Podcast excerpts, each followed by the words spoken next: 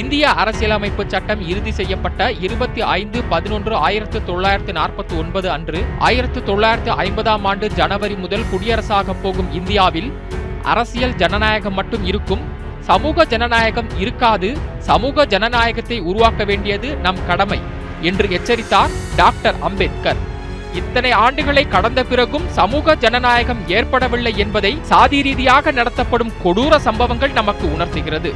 திண்டுக்கல் மாவட்டம் வத்தலகுண்டு அருகே செங்கட்டான்பட்டியில் அரசு ஊராட்சி ஒன்றிய நடுநிலைப்பள்ளி இயங்கி வருகிறது.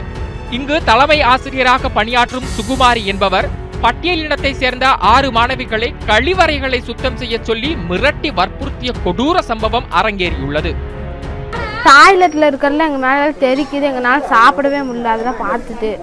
ஆனால் அவங்க எங்களை இது பண்ணுறாங்க என் கூட படிக்கிற பிள்ளையை கழுவுனால அந்த பிள்ளைக்கு அவங்க வீட்டில எல்லாம் காய்ச்சல்லாம் வந்து அவங்க வீட்டிலலாம் அவங்க அப்பா மயக்கம் போட்டு விழுந்து ஆஸ்பத்திரிலலாம் வச்சுருக்காங்கண்ணா. காய்ச்சல் எல்லாத்துக்கும் பரவி. எங்களைய மட்டும் கூப்பிட்டு எங்கள் டீச்சர்ஸ்லாம் வராத நேரத்தில் எங்கள் டீச்சர்ஸ்லாம் ட்ரைனிங் போயிட்டாங்கன்னா கூப்பிட்டு கூப்பிட்டு எங்களை கழுவு விடுறாங்க. இது சம்பந்தமாக பள்ளியை முற்றுகையிட்டு போராட்டம் நடத்தினர் பாதிக்கப்பட்ட மாணவியரின் பெற்றோர்கள்.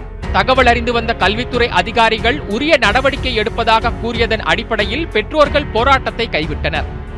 இருப்பினும் சமத்துவத்தை போதிக்க வேண்டிய ஆசிரியரே சாதி ரீதியான துன்புறுத்தலில் ஈடுபட்டிருப்பது பெற்றோர்களிடையே அச்சத்தை அளிப்பதாக தெரிவிக்கிறார் ராஜ்குமார்.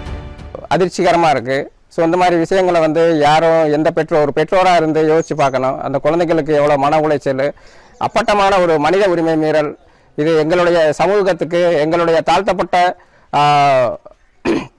இனத்துக்கு இழைக்கப்பட்ட ஒரு அநீதியாக தான் நாங்கள் இதை வந்து கருதுகிறோம் பட்டியலின மாணவிகளை கொடுமைப்படுத்திய தலைமை ஆசிரியை சுகுமாரி பணியிட மாற்றம் செய்யப்பட்டுள்ளார். ஆனால் அவர் மீது வழக்கு பதிவு செய்து நடவடிக்கை எடுக்க வேண்டும் என பெற்றோர்கள் கோரிக்கை விடுத்துள்ளனர். இதுபோன்ற சம்பவங்கள் தொடராமல் இருக்க குழு அமைத்து ஆசிரியர்களை கண்காணிக்க வேண்டும் என்பதே அனைவரின் எதிர்பார்ப்பாக உள்ளது.